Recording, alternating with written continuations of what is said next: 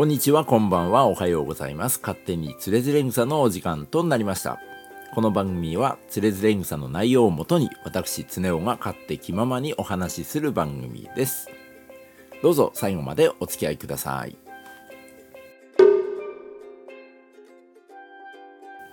え皆さん、昇進、昇進についてなんですけども、昇進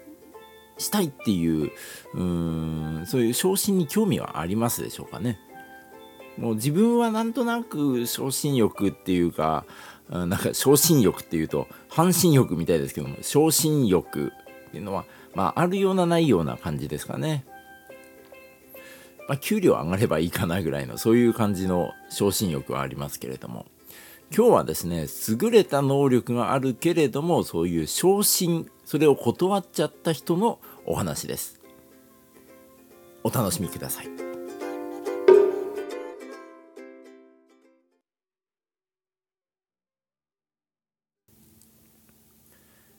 本日お話しする内容はつれづれ草の第100第83弾昇進しないという選択というお話です。えー、まあこれはねかっこいいんですよ。まあ、登場人物としてね、えー、竹林院入道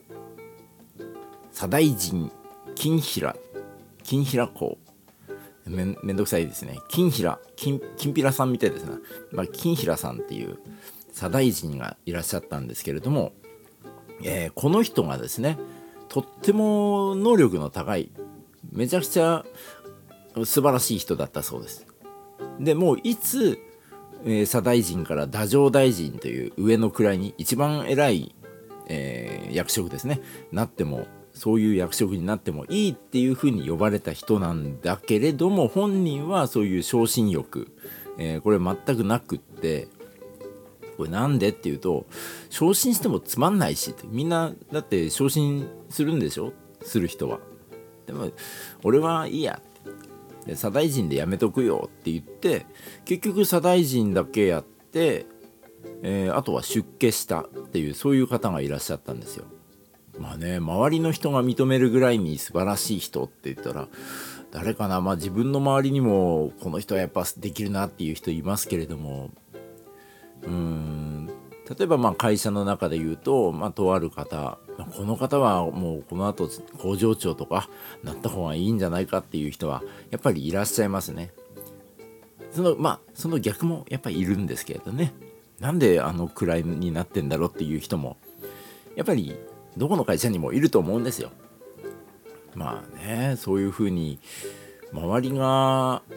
うんね昇進してもいいよっていうふうに言っているっていうのに俺は別にいいっていうかっこいいですよね。でまたね、えー、左大臣でやめといて出家して、えー、しまうって。もう引き際もかっこいいですよね。別に上まで目指さないっていう。で、まあ、この金平さんのことを見たまた別のね、えー、左大臣の、えー、実康さんっていう方もねあかっこいいと思ったんでしょうね。真似してね、えー、昇進することもなく左大臣のまま終えられたというそういう方もいらっしゃったそうです。でこの実康さんこの実康さんはねお父さんは太政大臣になってるんですよ。で実康さんの息子さんもですね、えー、太政大臣になってるらしいです。まあそんな中でね俺左大臣でいいやってなんかねかっこいいですよ。ロックンロールもちょっと感じますよね。うんかっこいいな。で、えー、まあ原文の方に戻りますと天に昇っていった竜は下るしかなく最後は後悔する。要は頂点をこう極めるとですね、まあ、あとは落ちていくだけですよっていうそういうことを書いた中国の古事成語があるらしいですね。えー、これを健康さんはちょっと持ち出してきて今のこの金平さんのお話を受けて、えー、書いてます。満月はいずれ欠けていくし映画を極めたものはいずれ衰えると。で全ての物事は頂点に達すると必ずダメになっていくっていうのが世の常であるっていうふうに書いていらっしゃいます。まあ、自分もね若い頃店長やってたけどな。まあね。あんなあんなんじゃダメだなっていうのも それはね、えー、今自分を振り返って思いますけれども。肩書きだけにねとらわれても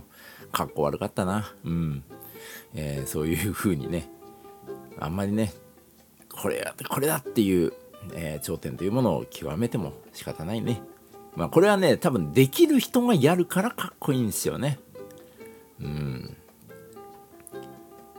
かっこいいロックンロールな方金平さんと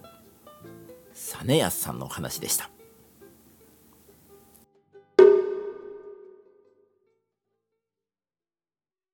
月が見てるよ。ラララララ。月が見てるよ。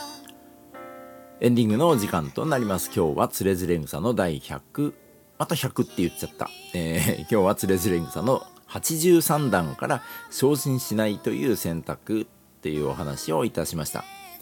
まあ、金平さんがね、えー、昇進を断った理由天に昇った竜は下るのみっていうやっぱね、まあ、さっきも言いましたけどもまあロックでロックですよね。ロックでかっこいいですね。まあこれもねうんやっぱり本当にまあ何度も言いますけどもできる人だからすごい周りから認められている人だからポンとやめるのもかっこいいんだろうな。あんまりこうなんだろう。敷かれたレールに乗っかってないっていうのとかそういうところもいいんですよね。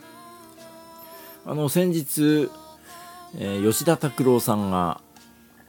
まあ、引退というか年内でね活動休止。もうこれはねもう優退と言っていいと思うんですけれども優退されますけれども彼もね、えー、フォークソングの第一線でね、えー、日記のような歌詞を書く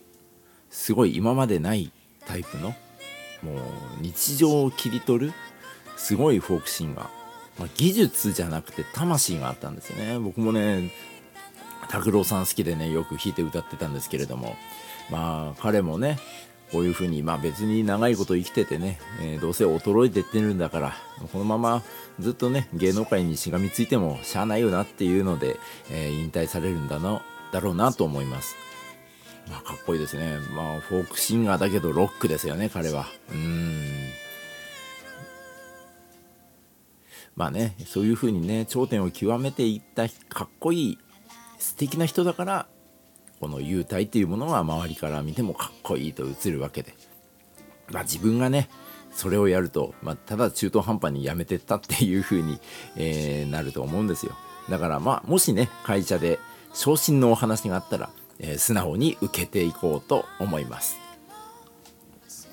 本日の放送はここまでとなります今回取り上げましたつれづれ草第83段おちゃんと言えた第83段の現代語訳は私のノートこれはブログですね、えー、そちらに書かれております概要欄のリンクからご覧くださいそして勝手につれづれ草新しいエピソードは毎週水曜日夕方6時に公開いたしております。気に入っていただければチャンネル登録をお願いいたします。